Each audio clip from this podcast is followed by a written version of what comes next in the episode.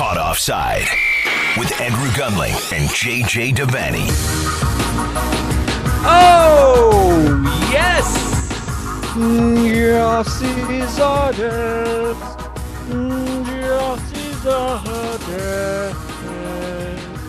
Sliding at the near post to win the game. Hallelujah. Hallelujah. A fine substitution.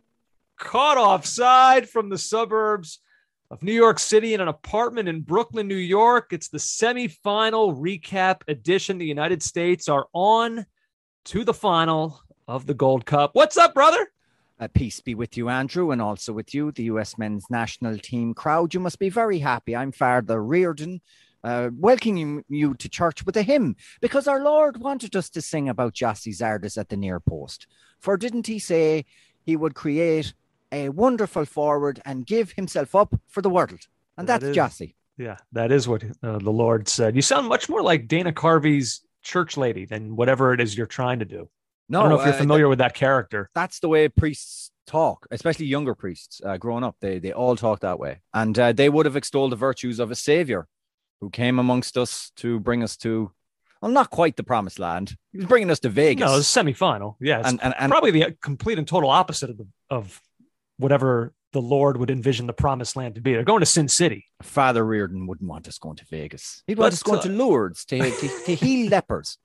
Let's talk about this. This was fun tonight as the U.S. are through to the final. We are recording this pretty much almost immediately after the final whistle has blown. So we don't know yet who the U.S. will be facing. Obviously, by the time you're listening to this, you know. So we it's gonna be hard for us in the midst of this podcast to really preview uh, a final. This will be more of, of course, a recap of what we just witnessed in the semifinal, and that is Gyasi Zardes playing the role of hero, coming in off the bench, scoring the winner for the U.S. late on. That's a couple games now running.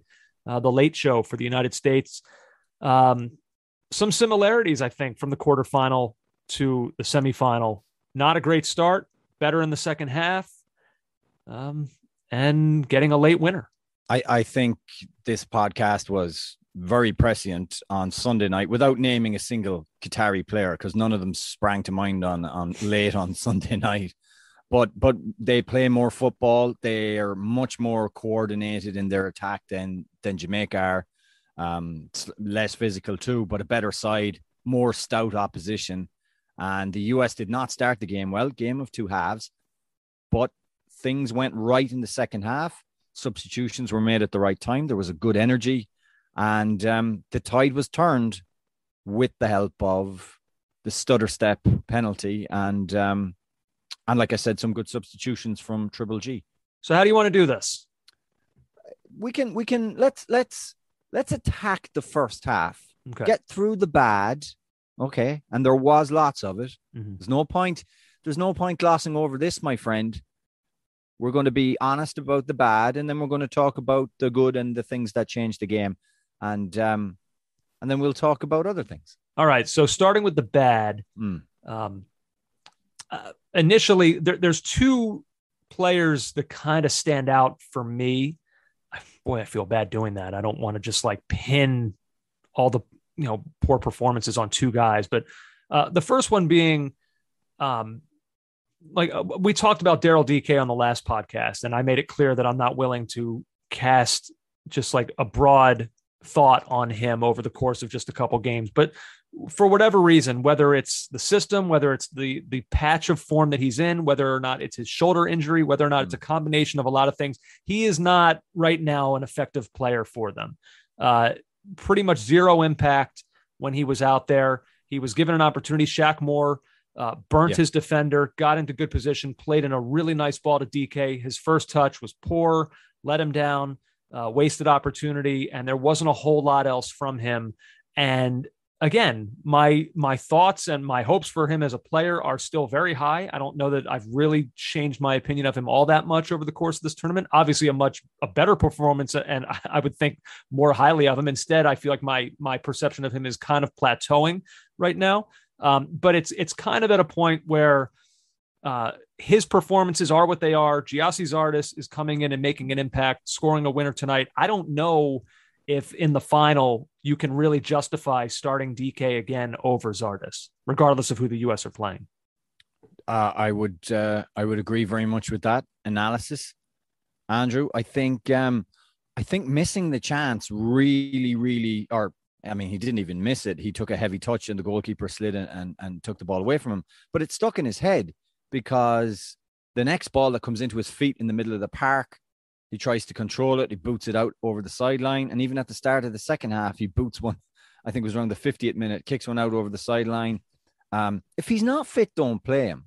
Now, it's hard to criticize Greg Berhalter when he played him for as long as he did, an hour or so, and and then he brings in Gyasi Zardes, who scores the winner. It's very hard to be critical, but Dike doesn't look right. And if he's not right, you know, why would you start him? Now, I didn't think he'd start this game. I was surprised to see him. He must be fit enough if he's starting a semi final to play, regardless of how, you know, Stuart Holden was talking about him holding that left shoulder. I understand that, but, you know, there were other options to start. You know, there was no reason that Greg Berhalter had to start him. Um, yeah, he just he just looks heavy footed. Um, it was difficult though, Andrew, like because early on you could see this was going to be a 5-3-2 from Qatar and space was going to be at a premium. And it's difficult for Daryl Dike because I thought there was an interesting idea early on where right in the opening couple of minutes, a long ball was played over the top and he made a run and he, he was trying to stretch to it and he didn't get to it. And I thought, all right, okay, well, if we can't go through them and we can't find passing lanes and we can't find guys in the gaps, and Hoppe, I felt was too far wide. He wasn't able to link up with anybody either in the first half. I thought, all right, okay, go direct. And they never really did that. And, and it, it is difficult with that that kind of low block to do to do that with Daryl Dike. But honestly, I think now if Greg Berhalter's idea was, hey, keep playing him. He'll play his way into form. I would throw that idea out the window now, and I wouldn't play him or start him in the final. I don't think it makes sense anymore. Just on another thing, another thing as well. It's it's interesting to me with this team, and I would say it even applies a little bit to the A squad. Uh, the US is often a second half team, or maybe not so much with the A squad, but but certainly in, in certain games, and definitely with this team, when play is broken up when the opposition have been suitably softened in a way.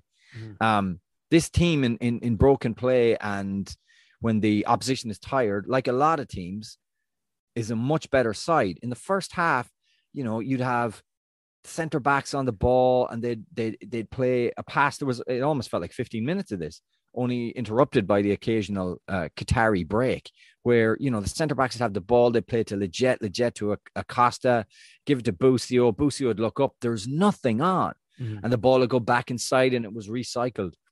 Um, and we just didn't have that kind of uh, incisive midfielder to kind of beat a player and then open up the gaps. Because you know, Andrew, if you beat one guy, things start to open up. Suddenly, combination plays become possible. Oh, and yeah. really, the, the only time in that first half was the time you talked about was where Shaq Moore decides, right, I'm going to come inside. So he kind of cuts inside, drives at their defense a little bit, slides the ball in for Dike. And I thought, okay, right, well, maybe that's something we can do. None of that really happened in the game. And what happened was you saw a well drilled unit who are used to playing together, who can put together the kind of attacking combinations necessary to cut a side open.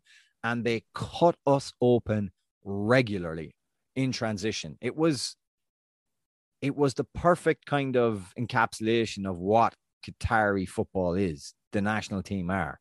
You know, low block, don't give up anything. And then if if there's a mistake or a pass is astray, as in the case of James Sands early on in the game, you know, you get on it and you break quickly and you pass quickly. And I thought Afif was brilliant. And um, it was really the it was really the Matt Turner show in the first half. Yeah, um, you're right about Qatar. I mean, I, I, thought that they were pretty impressive. They were very disciplined in how they were going to play and what their style was going to be. And if they were just, I guess, a little bit more, you know, incisive at the end of some of these moves, it could have been oh. a different game. I mean, they're they're finishing, and they there were moments too where it wasn't just a matter of finishing; it was also some decision making. Yes. Um, you know, shots from forty yards out when the U.S. is on their heels, and you're just you're just bailing this team that's kind of like defending for their lives Yeah. a little bit, you're just bailing them out with some of these these shot selections uh, that Qatar was settling for. Not a ton of that, but enough of it tonight that it kind of let the U.S. off the hook in in certain moments. Um, and you're right too. I mean, you mentioned the James Sands moment early on in this game. I thought he struggled a little bit. We'll get to the penalty, um, but you know, Qatar, like they showed on the broadcast, there was the one angle from behind the goal. They're baiting him into making that crossfield pass. There's a Qatari player waiting to intercept Yeah. that ball. They do, and next thing you know, they're on the break. Uh, and it, it just ended. I forget who it was that took the final shot. Aziz, maybe, but it was think it was fired wide. I think it was Ali, and he he dragged it wide. Yeah. But but how many times did you But see I them- feel like we saw a clone of that sort of moment time and time again throughout the course, specifically of the first half.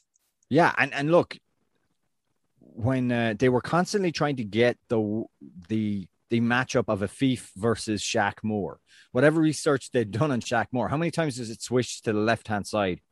And it nearly paid off in the 40th, 39th minute, actually, excuse me, where Afif burns Shaq Moore in beside. There's a gap in behind him. And um, I think that's part of the problem of having Busio on that side. He doesn't read the danger. And so there's a big gap left. Whereas you want someone, a midfielder slotting in there so the center half doesn't have to come out. But whatever. So he skins in behind him and uh, he centers for, I can't remember who the player was, but he did a, uh, I, I said, I called it before a Bobby Reed, but it wasn't even a Bobby Reed because he didn't get a con- connection on it. He just whiffed on it. And um, I think it's important though that we just just talk briefly because it was a they were two amazing saves from Turner. Um, the well, if you want to get to the good, then then he's that's a Well, big part of it. He's the well, he's the he's the complete package of good from the first half. Mhm. Um, the 19th minute save, that deflection off uh, James Sands. I mean, if the shot's going wide, Sands clearly doesn't know where he is, where his goalkeeper is, or his post is. I actually, I take that back. It's an instinctive thing. He sticks a foot out, natural enough thing to do. And that's going in the bottom corner. And Turner is just so agile. He gets down and he, he flicks it around the post. Uh, by the way, Turner reminds me of the main character in um, what was that show? Silicon Valley. I was about to say that. Absolutely, The image- definite, res- definite resemblance. Yeah, absolutely. The hair is a bit different, but that's it. And then the, the saving made from the the stretching Qatari attacker, the ball, Afif takes a shot, it's it's deflected up in the air, and the Qatari attacker volleys it on the stretch. And I thought, oh, this is going in. And he just gets his left hand to it, Andrew, and tips it around the post. Um, Matt Turner is growing in my estimation with every game and is now a serious contender. There are now three clear contenders for the number one spot. And it's so interesting because Matt Turner plays week in, week out for the New England Revolution. Ethan Horvath, we expect, we don't know, but we expect he made the move to Nottingham Forest to be the number one goalkeeper for Forest in the championship.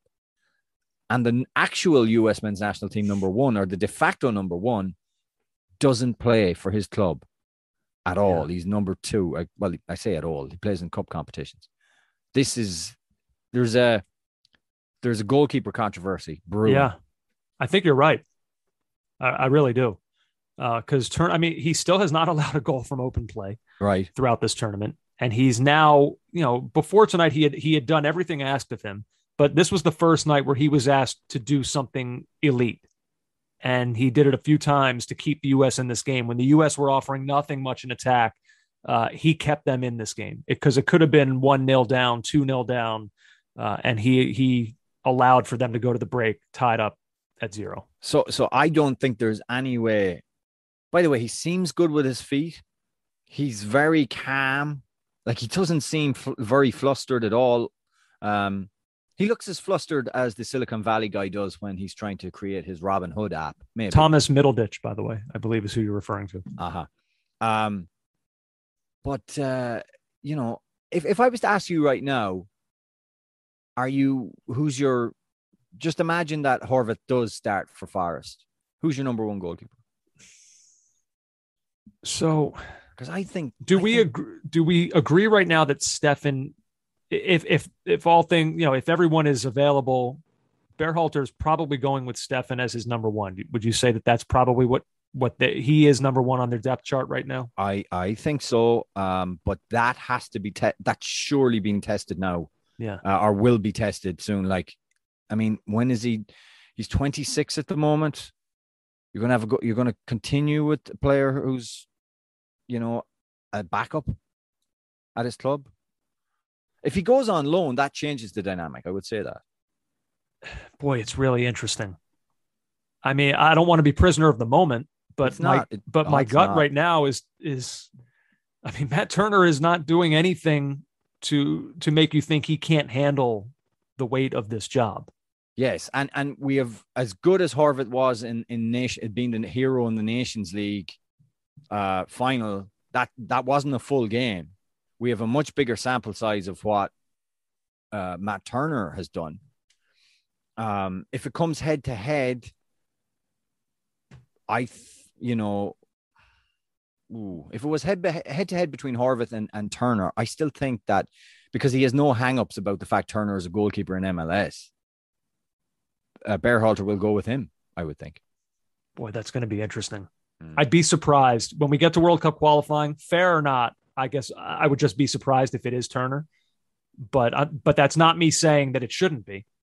Yeah, it. I, I think you're right too. I but I will say this: I definitely think there's an expiry on goalkeepers who aren't number one for their club being number one for their national team. I know there was the example of the goalkeeper at Manchester United being the number one for for Argentina, Romero, but I mean that came to an end as well. Steffen, I feel, is on borrowed time with this. Um, other observations it, it- before we go full in on some of the good aside from Matt Turner tonight. A couple other of the bad. I mentioned a little bit of James Sands. Um, thought that you know after he was great two games ago, I feel like that he's progressively taken small steps back. Some of his passing, I still think is is very good. Yeah, and that's Um, why he's there. I would, I would, I would argue.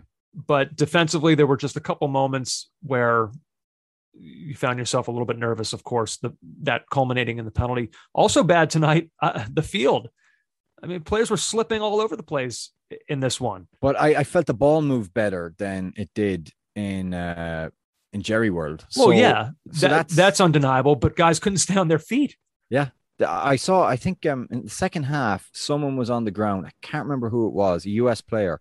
They had green Nike uh, Vapors on, I think, and they had the long studs. They had the long. You know, you rarely see them those days. Most people wear molded studs now in almost all conditions, and these had the long studs for the grip, which I thought was was curious. You're right. The pitch was incredibly, incredibly slippy. So before we move to the second half uh, the first half jj um, qatar had eight shots in the first 22 minutes they outshot the us for the first half 13 to 3 uh, only two of those on goal but it, it you know shots it, it's not necessarily the gospel of how a half goes but when it's that one-sided it's a it's at least a gauge and i think in this case that told the story of how that first half was played I definitely agree. I, it certainly did. Overall, just for anyone who's interested, uh, the XG was 2.03 to Qatar and 0.86 for the United States. And as good as you, as the, uh, sorry, as improved as the United States were in the second half, I honestly don't believe, you know, that there was that many clear cut chances. There was a lot of, uh, a lot of balls pinging around in the box. There was a lot of blocks, etc., etc. But like in terms of open chances, and uh, I suppose this is us sliding into the second half. yeah The Matthew Hoppe beautiful ball for Daryl Dike, um, who hits the keeper from eight yards out um, in in a crazy few minutes for the game, and I, w- I mean you could say it was the turning point for the game because the penalty comes soon after. Uh, that was that was really the the big chance um, that the US carved out up until that point. I would say. Oh yeah, undeniably. Mm. Um, you know, I I thought in the first half, you know, they Hoppe was one of those players that you felt like could provide something for the U.S. and they couldn't really get him on the ball to the extent that they would have liked to. No, he was isolated and quite wide. I felt he looked. He looked. I know he played the pass for Dike from a wide position, but I think I think he's better tucked in a little bit and more involved and able to create combinations with players. Uh, so then let's go to the penalty, as it was the second biggest moment of this game. In real time, I thought it was great defending from James Sands. And then I saw a replay. And then I thought that is that's a penalty. I, I think they got it right. I think it was a good use of VAR. Um, it was close, but I just, you know, I know there was some debate on the broadcast. Dr. Joe seemed to think it wasn't. He thought James Sands got enough of the ball. Oh, I'll be honest, I don't know what he, exactly he was seeing. Uh, I didn't see that. I thought it was, I don't know. I thought it was clear. I, I thought I, it was a definitive penalty. Well, I was sat there and there was there was quite a gap between him, the referee going for the review and the incident. And I said straight away, Oh, that does not that looks like a penalty. And nothing from the replay would dissuade me in that view. Um, and then it kind of descended into this the referee is watching it on the screen. Uh, even as the referee goes over to the screen, uh, Kellyn Acosta's S Housery. It was man of the match level S Housery from Kellyn Acosta. It was, I'll tell you, that's a huge house he's put up with all that S. Oh, it was fantastic. Yeah. I mean, he literally delayed that whole thing. And, and he had to be restrained from getting in the face um, of Al Haydos, the penalty taker. Uh, he was just mad to get over and chat S to him. Um, it was, I actually think if you're if you're looking back at that game, and I know there's people on on on US men's national team Twitter um, who go back and watch every play mm-hmm. of the game. They rewatch these games, which has got to be. A, I respect own, that. Its own unique torture in many ways, um, especially that Canada game. But I digress uh, they will probably tell you that Kellyn Acosta did X or Y in the game. I don't recall any of the X or Y. I remember the S. yeah, I mean that was that was probably his most impactful contribution. Yes. Um, yeah, I don't, I don't. I'd ha- you're right. I would have to simply go. We just finished watching. I'd have to go back and watch again. Is that the worst? Like, I, I, don't remember. Seen? The worst penalty I've seen? No, in a, seen, no, in a while though. Um, it was pretty bad. So I've said this before. Um, I forget who it was that that tried a Panenka that failed spectacularly. There was someone who recently. Oh, I can't believe I'm forgetting. Someone recently converted a Panenka, I think, to win a match. I just can't remember who. Okay. But I have said before, for however cool they are when they work, there is really no good reason to do them ever.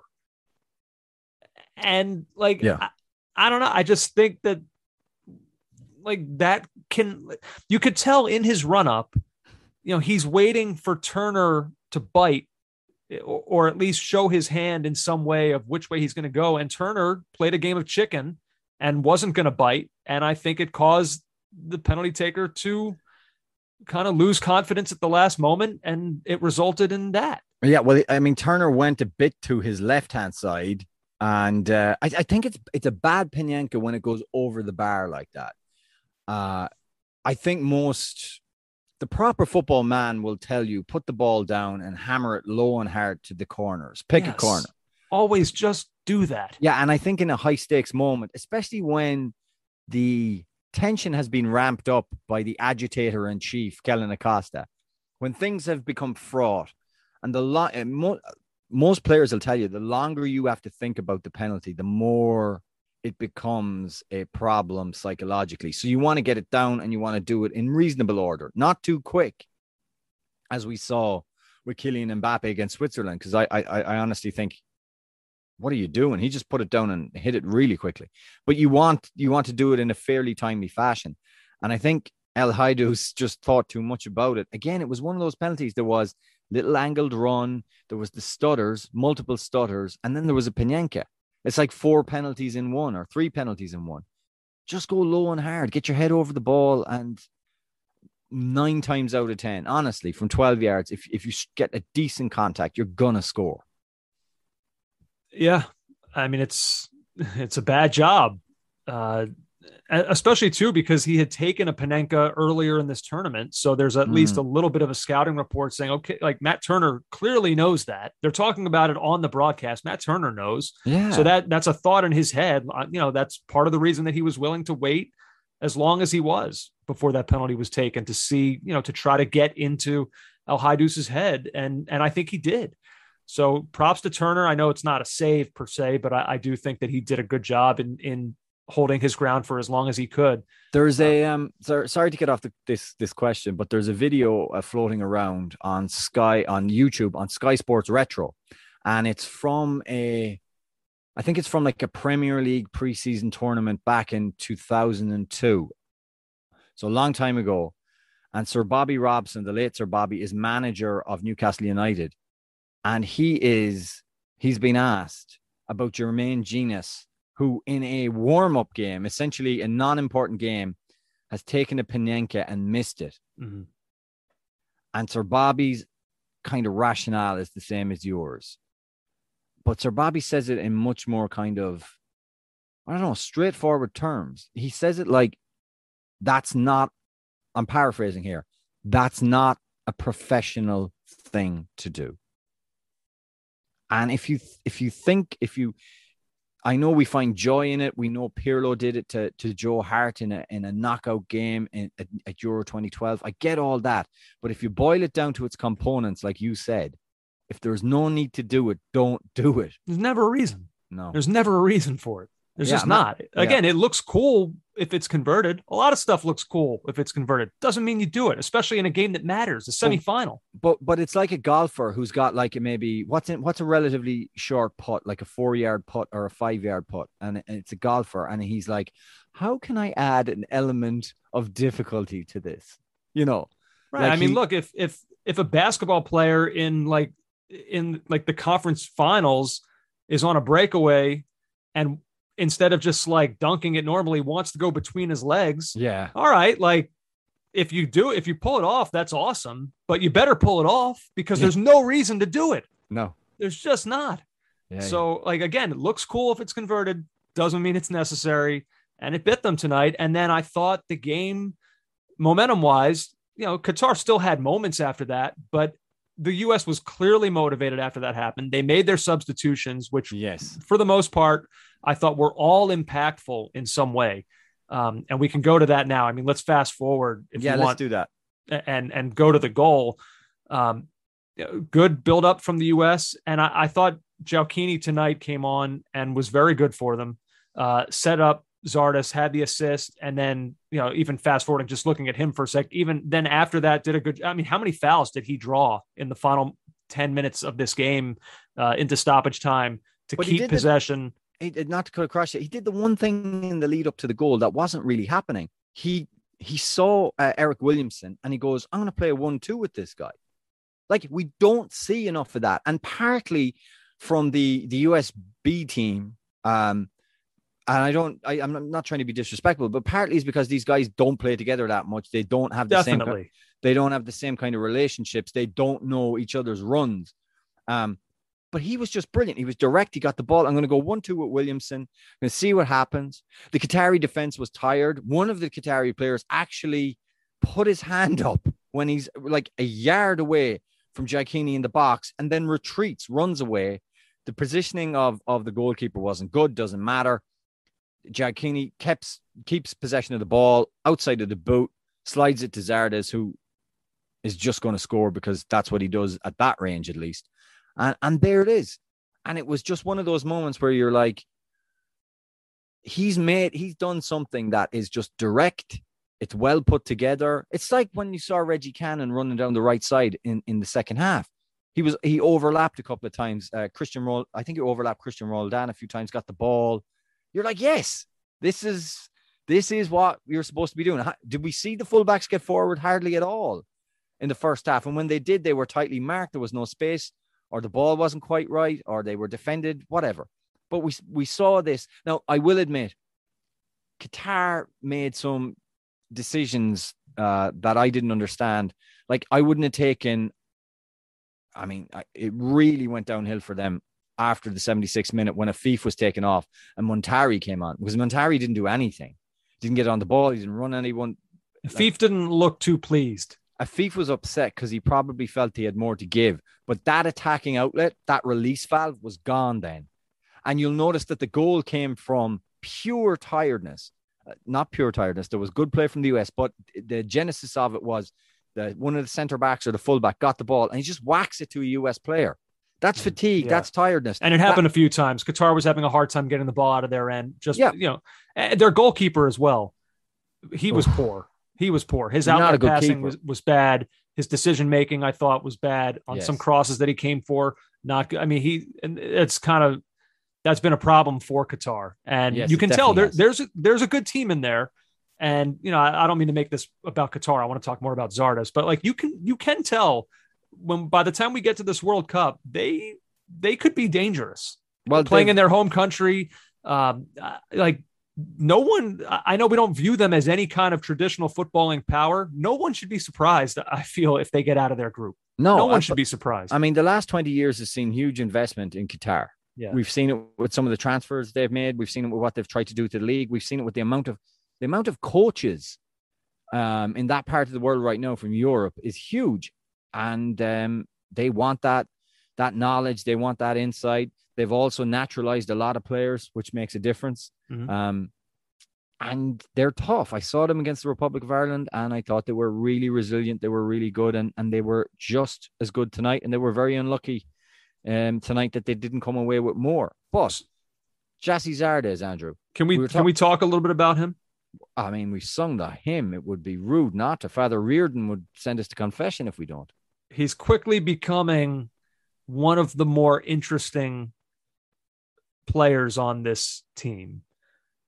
Um, because of how polarizing he is, and that's not a new that's not a new phenomenon with him. No, I mean the hymn comes from the fact that when I was a young boy, um, the hymns you would hear in church were always stuck in your head after church forever. And the same thing happens with when you watch the US men's national team. The Gyasi Zardes discourse is lodged in your brain forever. And it hasn't changed, Andrew. You will still, what was the, the major thing about him? Well, his first touch isn't good enough for Oh, for years, it's what we heard about him. right. Um, It, it's one was- of the things that bothers me sometimes in sports from the from fans, from the media. Certainly, I'm sure we've been guilty of this in the past.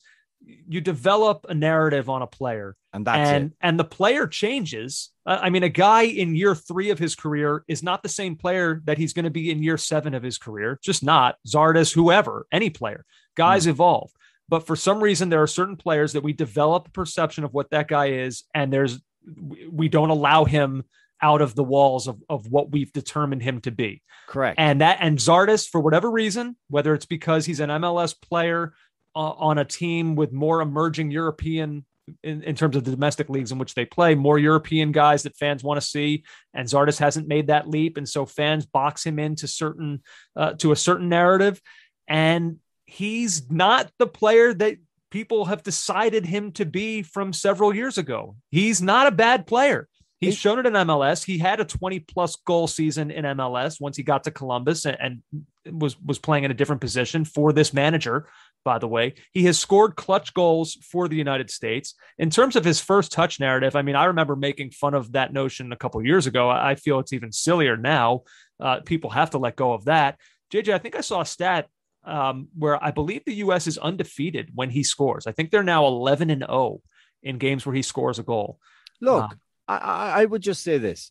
Um, we've had our shots at Gyasi on this podcast down the years. Of course we have. he's We've- not perfect. He's No, not. Of course he's- not. He's not. I, like I said, if he was the striker that is going to be the, you know, the guy who's going to go to Europe, going to go to Belgium or France or England and score what, like 30 goals a season or 25 goals a season, it would have happened already. I understand that. But we're not looking for, I mean, we'd like to have that striker, but that striker isn't there right now. So what we're looking for is who fits in the team and who delivers. And you can't say he doesn't deliver. And we've talked about Daryl Dike.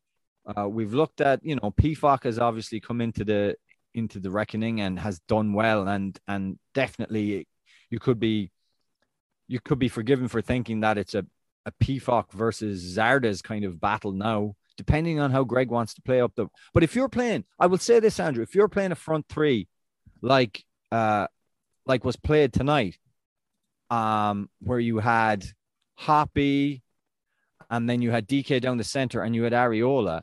There's an argument that Zardes slots in there and plays better with Arriola and Hop and Hoppe because of his movement, because of the way he can get around the field. Um, so he's played himself right into contention, but he was never out of contention. He's especially with Greg Berhalter. Berhalter no, trusts him. He's got. We, good, we can see that. Hmm. He's got a good attitude as well. His teammates seem to love him. Um, well, I loved what he said after the game tonight. That's I right. Mean, just, just scanning through Twitter, he thanked the starters. He said they wore down the Qatar defense, and and you could see it. Qatar's defense was tired in the last 15 minutes of this game. Unquestionably, it had a lot to do, like you just talked about, some of the sloppy outlet passing. You know, they were worn down. They were trying to see that out and get to extra time and then reload. Uh, and they could, and the U.S. would not allow them. They, we, the U.S. applied the pressure. Berhalter did a good job with his substitutions, and they and they capitalized. And Zardes saw it, and he, and he thanked the starting unit for the U.S. tonight for for putting him and the other guys who came on as subs in the position where they could succeed. Uh, so yeah, I, he's he's a likable dude. He's improved year to year. That's all you can ask for from a guy. So uh, yeah, I'm not. We're not sitting here endorsing him as the World Cup qualifying starting number nine up front. No, we're not saying that. But I think he's deserved uh, a place on the team. I think he's earned you know a spot off the bench where he can do something like this again in another big moment for this team in World Cup qualifying. I don't think that's unreasonable at all. I mean, a quick scan at our mentions tonight on the pod is uh, on the pod uh, Atsio Soccer Pod on on Twitter. I mean, it's just Gyasi Zardes love. It's it's a nice thing. So it's, uh, maybe uh, I need to relax. Maybe I'm boxing in. I'm doing to Zardes haters what I think they do to him. Maybe I need to relax my views on how people view Zardes. Maybe people have come around and, and we need to let go of this idea that they haven't. Yeah, maybe you do. Maybe that's exactly it. Like I just threw his name into Twitter just to kind of see, not even for our mention specifically, just in general to see like what's being said. Uh, there's this from at JK Godwin. He said, I hereby commit to never slander Gyasi Zardes on this platform ever again. Guy has become a real difference maker and top teammate who gives everything for the shirt every time. Yeah. Um, what what else am I seeing here? Um, need that him on the pod tonight. Literally the only thing going through my head after he scored. Jackson Boyd says this. Need a soundbite from the pod I can just play and repeat. Well, my friend, you got that at the start of the pod. Uh, need a full throated rendition from you and Andrew tonight. Wow. Uh, Mike Gavin, start singing the Zardes hymn now, JJ. So look, it's um, it's a very nice thing for him. Fun game, man. Fun second half. Watching sure. them turn up the heat, apply pressure like that, uh, and and ultimately get the winner. It was uh, it was enjoyable. And the S Housery from Acosta and Berhalter screaming at the fourth official uh, after the goal. Like there was, you know, we talked last week about this team and you know where is the edge coming from? Who are the guys out there who are willing to kind of get in the mud and dirty it up? And we weren't sure. We thought maybe Matthew Hoppe is one of those guys. Unfortunately, he might have been tonight with his own manager, which is fine, but like it was a little bit of an awkward look. But you know, Kellyn Acosta was that guy tonight. Bear mm. Berhalter's attitude on the sideline. You know, like you could see the the want to from all of these guys. I it was, you know, they've they've grown into this tournament they're they haven't played spectacularly by any stretch. No, uh, in any they they've yet to really put 90 minutes together across any of these games. But yeah, that's fair. But it's not the worst thing in the world for an experimental side um, playing without most of their best players um, in this tournament, really playing together for the first time to have found their way into a final without playing 90 solid minutes consecutively. So it's it, try to enjoy this because this has turned into a fun run from a group of players that that are giving their all everyone in every one of these games. I can uh, give you an update on the other semi-final, Andrew, if you want me to, because no, I don't. You don't. No, of course. Why would I not want that? Okay, it's halftime. Mexico lead one 0 Um, a penalty. Pineda converted it, and it appears, from what I'm seeing, uh, that it was something of a controversial penalty. But there we are. It's looking like Mexico in the final on Sunday. If that can we, I guess let's just assume for a sec that it is. Uh, yes. What an opportunity for the U.S. for this group of players, not only to really build some equity in their own names, but think of the morale blow they could deliver to this Mexican team should Yes. they go on and win this thing. Because mean, you look- know, because Mexico is already a wounded animal after what the U.S. did to them in the CONCACAF Nations League final. That was the initial shot across the bow.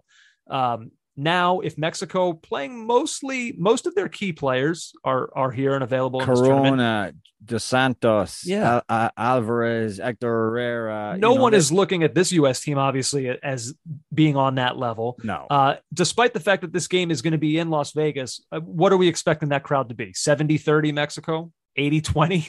Like it's going to be a pro Mexico crowd. If this if this group of US players finds a way to to do them now, I mean like look boy, at you. mo- the look morale at you. Look at you like a little East London scam. I can't wait to do him.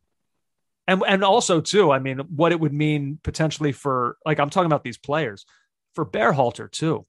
Uh, you know, after after having lost them in the Gold Cup, if he rebounds with a Nations League final win against them and then a Gold Cup final win against them with a B slash C squad against the Mexico mostly like A minus squad. Uh, Berhalter tonight, JJ became the fastest U.S. men's national team head coach to ever uh, reach to reach 25 wins did it in, in 34 games fastest ever uh, Um, and if I- he can and if he can put a cherry on top with a win against them oh baby I, I and I actually think that Berhalter should fashion a sense of calm because they're playing with house money. No one expects them to win. It's categorically being being signposted as a USB team against a Mexican, much stronger team. Maybe not full A, but certainly, you know, A minus. Yeah. So I think uh, I would let the shackles off and just go out and enjoy it and see can you rattle these guys. gonna be fun it's gonna be fun It is going to be fun. I'm looking Um, forward to it. yeah let's see do you have anything else on this game jj specifically No, I would like to talk about other things. okay well i'll tell you what let's go ahead we'll take a break all right we'll we'll collect ourselves our thoughts and when we come back we do have some other things that we want to get to uh, still a lot to do as a matter of fact so i would advise you to not go anywhere be right back Oh, back now on caught offside. Uh, JJ, let's see. So, a few other things to get to tonight. I mean, obviously, we're here doing this because of the U.S. game, but uh, Yes, yes, yes. since we last spoke, Manchester United have done some things that warrant mentioning on this podcast. They have officially signed Jadon Sancho and Rafael Varane. And now I'm starting to look at their team. Uh, obviously, moves are still going to be made, whether that means players going in or players potentially leaving. I don't know. But I, I look at that United squad. Uh, you know, Bruno Fernandes, a, a back two, a, a center back pairing of Varane and Maguire. Um, you know, Rashford, we'll see what his injury status is. Pogba, I'm assuming he'll stay, but I guess that's not a definitive comment. No. Um, but for the most part, I look at them and, and it's hard to look at that squad right now and think, okay, I don't know. I can't sit here and tell you they're better than Man City or they're better than Liverpool. But but like they, They better should be if They, if they haven't narrowed the gap, then there's a problem. And the manager will pay for it. Yeah. I mean, the manager's just signed an extension to his to his contract, Andrew. Uh, he signed it at the weekend. So the hierarchy at Manchester United has not just gone all in on Ole, they've gone in, all in on these these signings, which are at a significantly reduced rate than what they would have been talked about. When when when first did you think the Sancho conversation started? Two seasons ago? Yeah, Probably. probably. And at that time, the combined total transfer uh, would have been that between Varane and Sancho, what they're paying now for two players is what they were being play, what they were being uh, suggested they'd have to pay for Sancho for one player. Um, it's good for them to get this protracted Sancho thing over the line. I honestly think there's huge pressure on this manager, and you know I'm just not convinced that like that was a fairly meek, as I said, run at a championship last year. And there was far too many times when they had City in their crosshairs and they bottled it. Uh, bottled it's not fair. They they didn't get the results they wanted. They didn't play the way they should have. Um, and even in the games that they, you know, towards the end of the season, I thought, you know, Liverpool coming in with a weakened side to Old Trafford and they concede four. So Varane is going to be huge expectation on him to to tighten things up at the back with Maguire. I don't like what's going on in front of them You know, I keep saying Fred, McTominay, you know, the the way that midfield is uh, is parceled out right now, I don't see enough cover for for the defense. Um, and I worry about the center of the park. Sancho is a great signing because Sancho is a class player, and hopefully he's put his summer struggles behind him. You know, because that was that was quite an end to the European Championships, having not played much football, and then suddenly being thrust into the middle of of a penalty shootout um, was was quite something. But look, um, you're right. if Solskjaer can't make something or get a note out of this team or be considerably better than they were, there's also the the residual fallout from. I think I think we've forgotten quite quickly. It's been it's been helpful for Solskjaer because of the tournament we had this summer was a great tournament. Everyone enjoyed it. It feels as if football hasn't stopped. There's been a really, really tight calendar. People have forgotten just how abysmal United were when they had a chance to win uh, the Europa League final against Villarreal. like humiliation. So there's that as well. Well, in terms of Solskjaer, Hmm. um, I mean, you you simply cannot back a manager much more than they No. have decided to back him. Because so just looking at the numbers here, Varane would take United spending on players to just short of 400 million pounds since Solskjaer was appointed on a permanent basis. So March of 2019. Wow. That's more than Manchester City by a lot, by the way. City in that time is, is at just under 300 million more than Chelsea at 262, Tottenham 255, Arsenal 243, Liverpool 119. That's all according to Transfermarkt. I mean, so Manchester United, like by a massive margin, have spent to back this manager. So if if they don't get returns on that investment, it- it's interesting that they just gave him the extension. Um, because if they don't see returns on the investment, which by the way, like I said before, it can be no less than contending for the title. I'm not even going to sit here and tell you that they have to win it. Um, but it, it simply cannot be a situation where Liverpool, Chelsea, or City are running away with this or battling some other team and United are are, are finished by early April. Um, it can't if if that's the case, there's just no way that they can continue with this guy. Agreed. Agreed. It's it's got to be completely. They've got to be in a title race right to the very end, or win the bloody thing. Honestly, Yeah. with Yeah. this outlay of money. Um, and you know, like you look at some recent high-profile moves of title-winning teams in this league: Van Dijk at Liverpool, Mm. Ruben Dias at City. I mean, these some of these like recent runs of dominance that we've seen have been preceded by marquee signings at that position. I don't think that's a coincidence. And so No. for United to finally enter the season, like I like Lindelof, he's a nice player, um, but he's but he's not this guy. So for United to go into this season with Maguire and Varane at those positions, I think they can feel I think they can feel pretty good about that. Yeah. Um, something uh, also with this that I've now been wondering about, JJ, you know, newer fans, I'm not trying to be disparaging anyway, but just like, just generally like talking here, like newer fans of, of this sport and of this league kind of know the state of the English Premier League to be a big six. But like that was, that was certainly not the case. It was not the case when I became a fan. No. I mean, it was like Top four. yeah, there was the there was the top four. Um, and like, you know, it was that preceded Manchester City's influx of money and it preceded what Tottenham went on to become under Pochettino um, when they took a step up. And and I just look at this now and I look at the state of City. I look at what United are right now. I look at Chelsea coming off of having just won a Champions League. And I look at Liverpool, a team who within Mm. the last three seasons have been maybe across those three seasons the, one of the best them and city are, are certainly contending for best in this league.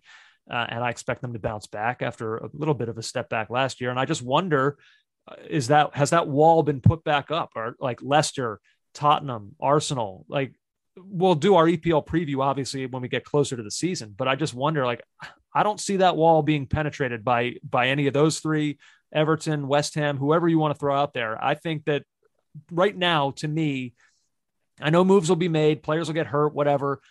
I don't see anybody coming in and, and intruding on what that top four is. No, I couldn't agree more. And if you were, if you cast your mind back a little bit, not quite as far back as you were going there when you t- spoke of the big four, but just say go to 2015, 2016 season, where on this very podcast, me and you talked about the first influx of the big mega TV deals. And me and you kind of hoped this was going to bring some kind of equality to the league. It was probably 2014, 2015, actually. And that that money would have some kind of like, remember we saw Stoke, Stoke, um, Stoke Alona, you know, Stoke buying Barcelona players. Right. We thought things would would still kind of well, we thought that we thought that money would upset things, but it, it did, hasn't. and it did, and it didn't. It mm. depends. It depends what your barometer for success is for some of those clubs that you're talking about. Like for Wolves to come up from the championship and finish seventh back to back seasons, to me, is something. Uh, for West Ham to have just done what they did, for Leicester City, even though they keep kind of run, running out of these good situations uh, in the table, like for them to consistently be battling with these other sides, like that is something. It's not just like no, we have six, saying... we have six teams and then like an abyss. Uh, it's a it's a fairly competitive league, I would say. Um, yeah, I'm not I'm not so sure about that. If if you look at the last few years, outside of apart from last season, which was obviously COVID interrupted and and and changed things slightly. Um, you look at it, it was Manchester City, it was Liverpool, you have Chelsea in there. Um, but I mean, if Liverpool, say for some twist of fate, Jurgen Klopp doesn't go to Liverpool, Andrew, this is a clear sweep for Manchester City all the way. Uh, that is a different question, though. That's not just TV money. There's been a distortion um, from from Manchester City and from the money that they've been able to generate, something we'll talk about and have talked about before, but something that is in the newspapers again. But anyway, yeah, look, um, you might be right about you might be right about the North London teams now being outside that firmament of top teams. You you might be you probably are correct on that. And Tottenham can't afford that. Um, and Arsenal certainly can't. A couple other things. Uh, back to MLS for a sec. LAFC with a marquee trade. Mark Anthony Kaye who we've been watching right now playing for Team Canada, he's on his way out of Los Angeles and heading to Colorado, where somewhat quietly, Colorado have put together a fun little team now with with him, uh, with Kellyn Acosta, Sam Vines, Keegan Rosenberry, Diego Rubio. I mean, they're fourth in the West. Uh, and you know, you see them make a move like this, and you kind of get this feeling of like they're going for it, and I I respect that. Whereas LAFC are kind of once again following their model after like from the Walker Zimmerman trade. Um, a player who is good that they'll they'll potentially feel the loss of, mm. but they want that general allocation money, and uh, I guess we'll see how how they choose to spend it. I mean, the other thing too is Mark Anthony Kaye is is making. I mean, what's he on? Like two hundred fifty thousand. He, he's on a, a very team friendly deal. Um, and he's probably closing in on wanting a lot more. And this is maybe LAFC getting ahead of that in favor of trying to use that money on somebody who they think is, I guess, better. Uh, so we'll have to see, uh, but fairly big name changing uh, from one contending Western Conference team to right now, you'd have to say Colorado are another one. So yeah, and I mean Colorado for a long time have been operating a, an almost money ball money ball style system um, and I'm wondering, are, are they moving away from this or is this kind of acquisition part of that overall program? But they haven't really been, apart from one season where they got into the playoffs and they looked good for a while, but then they faded away. I think they lost in the first round of the playoffs. They haven't been a super competitive side of late. And um, this season uh, marks seems to be a turnaround for them. So they'll it'll be interesting to see how they go as we get towards the business end. So he's changing teams. One player who evidently will not be changing teams, JJ, as we go back to Europe now, um, Sergiño Dest turned down advances from Bayern, from Dortmund, from Arsenal. Uh, there was another report of Monaco. How do you uh, think he wants to stay at Barcelona? Yeah. How do you think the Barcelona board feels about that? That's an amazing question. So I was thinking about that because obviously it's no secret that they are desperate to, to shed money. Yes. We all know this. And um, so I, I was thinking about them like needing to pretend, oh, you're staying great. Like, and that's not an offense to him as a player. I think he's a good player. Um, and I, I believe that they believe that too. But like, what is more important to them? Because they do have cover at that position. Like we said, they need to raise money. And at right back, they have Emerson Royal, they have Sergio Roberto, uh, Oscar Mingueza can also play there. So, like, if he left, it would suck. He's 20 years old and he has a high ceiling. And Ronald Koeman likes him a lot.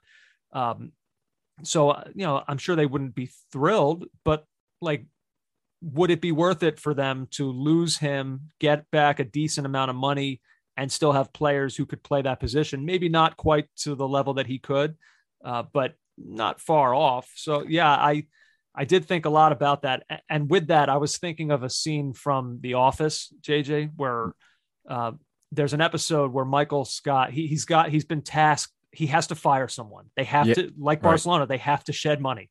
They're hemorrhaging. They're going to shut down the branch. Like he's got to fire somebody, but it's killing him because like you Michael Scott hates upsetting his employees. He thinks they're a family and he, he you know that whole thing. And there's a scene where Dwight is choosing this moment to try and leverage an offer somewhere else.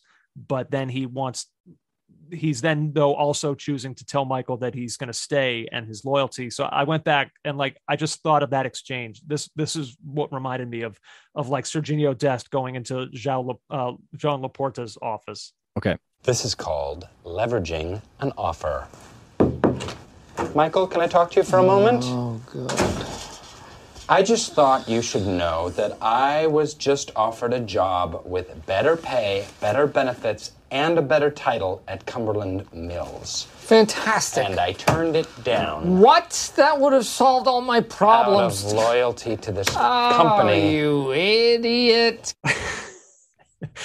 like I just that's immediately what I thought of is like Dest going in there and saying as out of loyalty to this club and Laporta just like putting his head in his hands and being the, like, um, oh, you could have solved all my problems.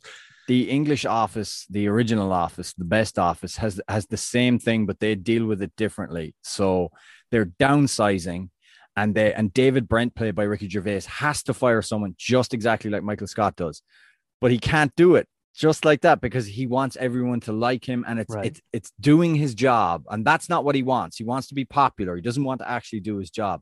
So the executive comes in and goes um david have you have you have you managed to fire anyone yet? Yeah.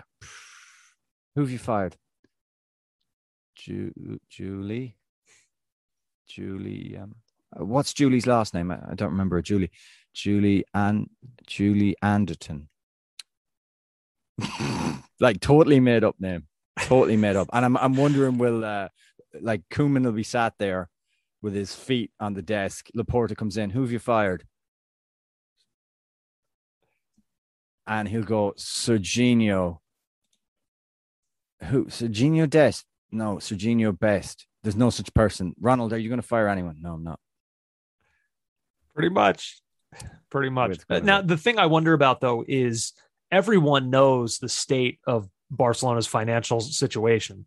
And so these clubs coming in, they're going to try to take advantage of that. And so part of me, like, even though Barcelona has to shed money, part of me respects them being like, you know, no, we're not going to just accept any offer for this guy. And, and I also, I also like Dest's, you know, wanting to remain with them and wanting well, to, to see. Well, of course there. he does. He, he's, he's landed this position at Barcelona. He plays for Barcelona. He's still young literally any other club, like Monaco, according to one of the reports I read, Monaco were in from. He's not going to Monaco. No, He's not no. going to Borussia Dortmund. Even Bayern Munich's a step down. Barcelona are still Barcelona. Might Bayern Munich may not be a footballing step down, but like psychologically, come on, he's at the peak now. He wants to stay there. Koeman wants him to stay, but Laporta is open to to all offers. That's a big statement, JJ. Bayern are a step down. Hmm playing I think, some, Ger- I think we got some German listeners who are oh. who are typing up an angry email right now. Oh, I'm I'm sure. I don't give a damn. Football wise, certainly not a step down. Uh, but prestige wise, uh, I still playing in the Nou Camp alongside the greatest player in the world in La Liga is still better than the Bundesliga. Uh, uh, there, I've said it at ESPN FC. Uh, let's see, they say one source with knowledge of the situation said Barca were satisfied with Dest's first season at the club and believe in his potential to establish himself as the club's number one right back moving forward, while also providing backup for Jordi Alba at left back. Um, so Sergiño Dest staying at Barcelona. Uh, a couple other things before we get out. We'll do a mailbag in a sec, JJ. But I just I saw this. I wanted to run this by you. Oh, good lord! Uh, good lord! This, what did something uh, happen? Tajon Buchanan just equalized. Hi Oh my goodness. Oh, good lord! all Come on. that all that US Mexico preview we did before all of it is just uh, useless meaningless uh, all right so I saw this and I immediately thought is this cool or or nah all right Okay. I'm gonna I'm gonna lay out the scenario for you. So Olympic soccer, uh, member of Brazil's Olympic soccer team were on hand to watch and subsequently taunt Argentina as they were eliminated after drawing with Spain. Uh, a group of, of Brazil players showed up at the Saitama Stadium to watch the encounter between their rivals Argentina and Spain, and were delighted with the outcome. Uh, Aston Villa's Douglas Luiz, uh, Luiz uploaded a video on Instagram stories in which he and his teammates Richarlison, Reinier, and Matheus Cunha are all seen smiling and waving goodbye while watching the game unfold with the caption, quote, goodbye, little brothers. Luiz and Richarlison were part of Brazil's squad that lost 1 0 against Argentina in the Copa America final on July 10th at the Maracanã Stadium. Uh, is this cool or nah? Uh, it's not cool. There's nothing cool about it. Um, I am. Do they look like tools though? I mean, I, I guess they do. Yeah. I mean, they had a chance to. They had a chance to beat Argentina in the big one, and they didn't do it. And now they're taunting them in a game they're not involved in because Argentina are losing, or they've drawn with Spain and they're out. It's a bit. It's a bit petty. It's whatever. I actually don't care very much about it, to be honest with you. I You know what care it felt? I care a lot about it. Um, you know what it felt like to me? Like after like so after a girl breaks up with you and you loved her and now you're hurt. So what do you do in a situation like that? You go out of your way to let her know that you're doing so amazing. right. Yeah. You've yeah. never been better. Lots of fun posts on social media of you doing fun things. If with you run into girls, her, hopefully. Oh yeah, when you if you happen to run into her, you try to act, you know, you're extra upbeat. Oh, I'm great. I've never been better. I'm, I'm life is awesome. You know, you don't want her to know that she has destroyed you. But when you go home, what do you do, JJ? You're crying into your pillow. That's what these guys are.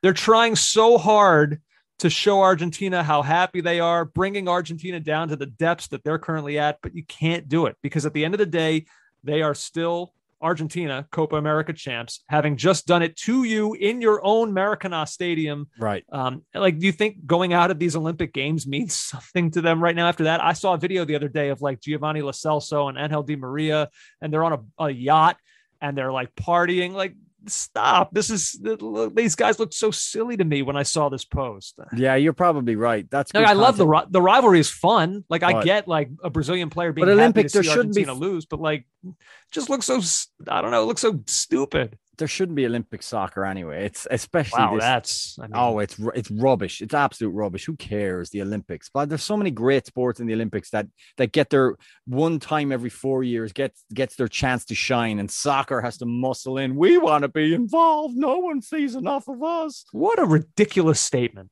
I'm not. I don't endorse any of that. Blah. By I the way- I haven't watched one game of Olympic soccer so I far. haven't. I haven't really watched the men's. I've watched the have watched women's. the That's yeah. it. I don't care. Um while you met I, i've been i've like been weirdly into these olympics i didn't think i was going to be so into it with whether it's like the time zone differences and like you know results of marquee events but one thing that i've noticed so when i look at paul arriola Yeah. and like i look at his upper body Mm. and i'm just like because he's obviously like he's beefed up in his upper body significantly from paul arriola of a few years ago Mm. and so I, I I was thinking about that when I was watching Bet you were. I was, but I saw I was I was watching some of the men's gymnastics and I was Yeah. like, oh my god, Yeah. like they have the same exact build as Paul Arriola. Like you could throw him out there and like he would fit in perfectly as Yeah. a U.S. men's gymnast. of course, you could put him in, throw him out there, and uh, you know, uh, what are you talking about, you madman? Those bodies are crafted from years. And His years. upper body is the same. They It's look not the exactly the same. same. It's not being ripped or being soccer fit. it- however much it may look aesthetically like that, is nothing like it. It doesn't. They don't have. He same belongs on a pommel horse. Oh. all right, all right. Arriola on a pommel horse. Let's try and make that happen. Uh, you have a mailbag, I believe. I do have a mailbag. It's a very interesting one. Uh, caughtoffsidepod at gmail.com is the email. Uh, Atsio Soccer Pod on Twitter and Caught Offside ESPN on Instagram. Uh, a lot of people, including the Shutout podcast, um, have alerted us to, I've got to say, this must be one of the worst weeks imaginable for Wayne Rooney. So Uh, ESPN reported to today or yesterday that Derby County manager Wayne Rooney has apologized to his family and the club after images of him at a private party appeared online last week. Cheshire police said on Wednesday that they had dropped a complaint of blackmail regarding the charges, which appeared to show the former Manchester United star asleep in a chair with unknown women posing beside him. So he somehow got into the company of, of these ladies. Um, they didn't suggest any uh, sexual impropriety. Uh, no, no. None of it was. He just looked. It just wasn't a good optic. No, he was bewildered and drunk and asleep in their company and they kind of made funny posts and etc. And it went everywhere. Which, considering well, some of the things that they did to him were sexually suggestive while he was asleep. Correct, but there was he just looked like a drunk guy. Yeah, you know, he was um, he was passed out. Like he didn't really. I mean, there were some where he just kind of looked out of it, but like yeah. some of the more like explicit ones were him just like asleep on a chair. Now, considering previous tabloid stories about Wayne Rooney, I can understand why his wife would be pretty upset about this. Um, and he, you know, he apologized to um, to her. Uh, in the same apology, he also said that he just wants to bring Derby County back to where it belongs. I think if you are apologizing to your wife, even if it is down the camera at training, you should really focus on on your family. But whatever. To make things worse, hmm he injured his best player and the player he made captain last year, uh, the Republic of Ireland's Jason Knight, with a training ground challenge. And Knight is now out for the last report I saw 10 to 12 weeks. Yeah. Just, I, I've, I don't know what to say. No, it's, I, it's one of the, it's one of the all time bad weeks. I was listening to a podcast with uh, with Ally McCoist this morning, where I'm you can only assume you can't assume you know that Wayne Rooney didn't mean to injure his best player and thus make not. it. Of course he didn't. However, Ally McCoist was talking to um, off the ball in Ireland, and Ally McCoist tells the story of Graham Souness as manager at Rangers, who during a, they used to play five sides on a Friday. Andrew, the English players versus the Scottish players. And Graham Souness used to play for the English players to make up the numbers. And the Scottish players always won. And they were winning 5 0 in a Friday evening or Friday afternoon game at one point. And they st- the Scottish players started passing the ball around and, you know, doing that whole thing, ole, mm-hmm. ole. And Souness lost it and cracked one of the players in the jaw, one of his own players in the jaw deliberately. But like, what, what makes this Rooney thing even worse, if if it if that even is even possible? So he was only taking part in the training session to make up for the numbers after I'm reading from the Guardian here, after being left with only nine senior players, including two goalkeepers. Right. Uh, key players departed in the summer because of the uncertainty at the club. And the first team coach Shay Given left after the after his contract expired. Knight was among those to captain Derby last season. Um, he's considered one of the club's best prospects. Derby uh, remain under a transfer embargo for financial reasons, including yeah. defaulting on payments to HMRC, but have been granted permission to sign free agents in line with strict wage limits. They're also allowed to sign players on loan for half the season. Um, so, like, they're in. They're, I think they have like Phil Jagielka in right now on a trial. like, they have no players, and no. so he. So that's why he's training and then he's out there injuring players that, that they do have. Now they have even fewer. Like, oh, that club is what a mess. They are a total mess, and oh, they're man. a constant story. Remember, remember the year before last, it was the car crash where Andy Keogh, their captain, his knee was destroyed in it. And That's right. They, yeah, yeah. He wasn't even drink driving, but the other players was, and he was let go. Oh my god. Yeah. They're in real bother. They were supposed to be bought out last season by a um, Middle Eastern consortium. It's not happening now. Uh, Josh Hinton, Andrew and JJ just wanted to write in with a mailbag comment regarding transfer rumors. I've never been one to buy into anything until the club officially emails me with the announcement, but I do keep up with the rumors, if only to pass time. As a City fan, I'm a bit disturbed seeing the abuse journalist Sam Lee is facing from Villa fans regarding the possible Grealish signing. It's not just Villa fans, uh, Josh. As a Kentucky football fan, I understand the pain of losing a local legend to a super brand but abusing journalists who are reporting what they're hearing is asinine. This isn't the Sun or the Mirror. This is the Athletic, who have an incredible track record with accuracy and detail. Not that it would be okay to abuse reporters from tabloids. Just thought this ordeal warranted a mention. Looking forward to the Premier League preview pod. Yeah, it's um Sam Lee has tweeted about this and written. Well, he wrote a whole article about it. Yeah. Um it's and by the way, just to to reiterate the point, he gets abuse from city fans over transfers. When something is supposed to be happening, he reports it's at a certain stage and it doesn't happen. And then he gets the abuse because it doesn't happen Right. because they view it as false information rather than a continuum of a negotiation between two sides. Um, I agree with Josh. Transfer rumor Twitter I hate it. is disgusting. It's foul. I hate it. It's at the point now where if a club puts up a heartfelt um, email about someone who's sick or ill or a supporter who's dying and they put it on social media, the first response below it from some cretin will be announce X or Y. Yeah. like it's brutal. And, and oh, I, I hate it. I absolutely hate it. I'm with, I'm with you on that, Josh. It's disgusting. Yeah. Um, Big 12 realignment. Hmm, how does that make its way into a soccer podcast? Oh, well, I shall read it and we Oh. shall find out. hmm Darnell, howdy, fellas. Andrew, I'd like your opinion, not JJ's. All right. On what's going on with the possible Big 12 realignment. This seems, on a college level, like the version of the Super League coming to fruition. Where are the fans coming to protest this move and keep the tradition intact? I feel this is just Americans loving the quote Super League conference this would develop into. I think if the planned American Super League was left up to Americans, the majority wouldn't have protested against it the way folks around Europe did and instead welcomed the idea. Your thoughts? Yeah. He wants my opinion because, hey, dumb American, r- answer for this. Like that, that's what this is. You're not dumb. That's, but that's what this is. This is baiting the American on this podcast to try and answer for what he deems to be an American problem in European soccer, I guess. Okay. uh, because of how sports run here. Look, first of all, with with the Super League and Americans loving it, um, I, I don't know. I, I I am not the voice of all Americans. Um, Our listeners didn't. I've never purported to be that, but like you said, our American listeners to this podcast hated it. I have a lot of American friends who love soccer. I don't. I'm not just saying this to go against your what you're baiting me into here. Um, not a single one of them were pumped about the idea of a super league. So maybe you have different friends. Maybe you're speaking to different people. I don't actually know anyone uh, who's a soccer fan in this country who was enthused about the idea of the super league.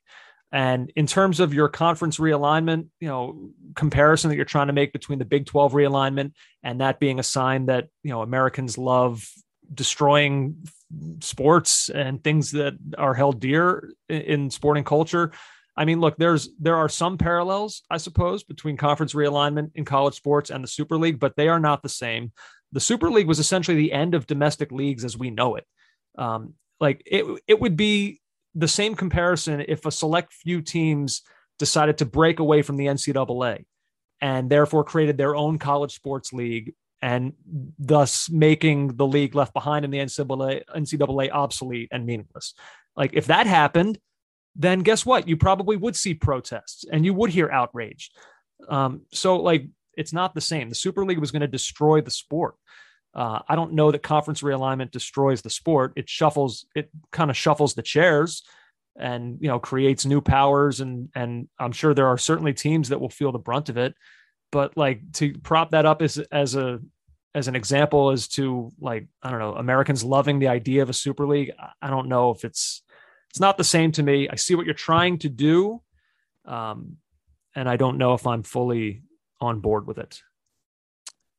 Joe Philbrick, good friend of the pod here, been listening for countless years now, and I always look forward to your guys' episodes out of all in the ESPN FC stream. We're number one. They change my mood instantly and make me happy. It helps me push the rest of the world out of my mind and focus on what I love in soccer. You guys, that's a, by the way, a lovely thing to say. You guys probably get this question all the time, but there are, are there any good websites you you guys know where you can watch soccer matches from yesteryear? I have recently been intrigued to watch the Champions League run of Jose Mourinho's Inter and Greece's triumph in the 2002 Euros. Thanks for all you do, Joe. Joe, um, I don't know if they're still doing it, but your first port of call should be UEFA.tv.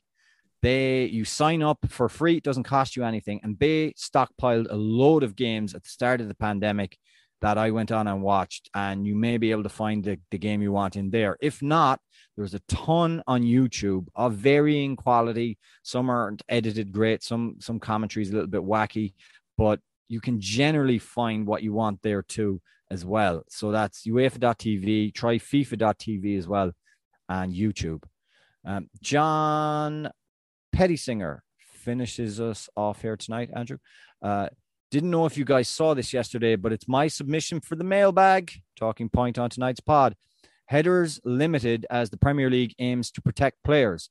So high impact headers, therefore, uh, uh, what are considered headers coming from balls uh, 35 yards away or further, and certain corner kick uh, corner kicks included and free kicks. Um, they're trying to limit them to 10 per session. Um, it's more, it seems to me from the detail I've read of it, more of an advisory from the Premier League. Um, I don't know what level of enforcement there will be on it. Um, but it's certainly it's certainly probably something I don't know if it if the if the, the term say it needed to be done, but it needed to be addressed now because we're at that moment where there's a lot of research on heading the ball and the effects on the brain. But what we're dealing with is players from the 60s and the 70s and the 80s. We have we're we're getting that data now. And I think the Premier League are trying to get a jump on on the science. They've seen the scientific reports. A lot of what's being said, Andrew, is that the new lighter balls doesn't necessarily mean that they are risk free. Um, so this is the the Premier League trying to be proactive on it and kind of have to welcome it, really. Yeah, um, I will see what kind of impact it makes. I yeah, agree. it's it's um it's a tough one um because the game is, you know, the game is really really in England in particular. We see uh, we see plenty of long balls, collisions in the air, things like that. Um, and it's part of the game that we love, but uh, the evidence is mounting that re- repeated uh, heading of a football of a soccer ball isn't good. So it, it's going to be interesting to see how it's enforced, uh, what clubs think of it, and and what the data tells us going going forward. there you go. Is that it? That's uh, that's the Mil Biswa. All right. It is super late. It's very Uh, late. We're going to end this. We're going to end this right now. We will be back in some form after the final. Can't tell you exactly when. Things will be happening. Back in some form, like we're going to be gaseous or or, or some some kind of liquid. That's right. Like we're Alex Mack. Um, no, I mean in some form, whether it be later that night, the following day. It's hard to say. It is my my 10 year wedding anniversary, Wow. and we will I will be away, and this is going to cause some issues. I'm already stressed as to how I'm going to navigate this. Right. And uh, but we've never failed to make it work. That's you putting a lot of pressure on me. We've always made it work. And I'm putting you under no pressure. What you are doing is putting your wife ahead of tens of thousands of people. Yeah, which is, I think, the right thing. Tens of thousands of loyal people. What are you implying here? I'm just saying she's your wife. That's great and everything. But, you know, there's a guy in Norway who wants to know what we think about soccer. I know that's not lost on me. Hmm. It's going to be, I need help here. We'll figure it out, guys. You will have a podcast after the Gold Cup um, final on Sunday night. Well, I'll tell you what, we're, I'm going to plot how I'm going to make this work, but we'll make it work because, like you said, we always do. Uh, but we need to go to bed because it's very, very late. Also, I'm going to go watch Paul Arriola on the uneven bars right now. uh, I'm very excited. He's doing great. Uh, that's about it. This was a fun one. The U.S. are into the Gold Cup final. Ah, I look forward to watching whoever it is they'll be facing. You know by now. I don't. Um, but it's going to be fun regardless in Las Vegas this coming Sunday. Hey, good stuff, my friend. To you, I say. Just as orders, just as orders, just as orders. See ya. Take care. You've been listening to the Caught Offside Soccer Podcast.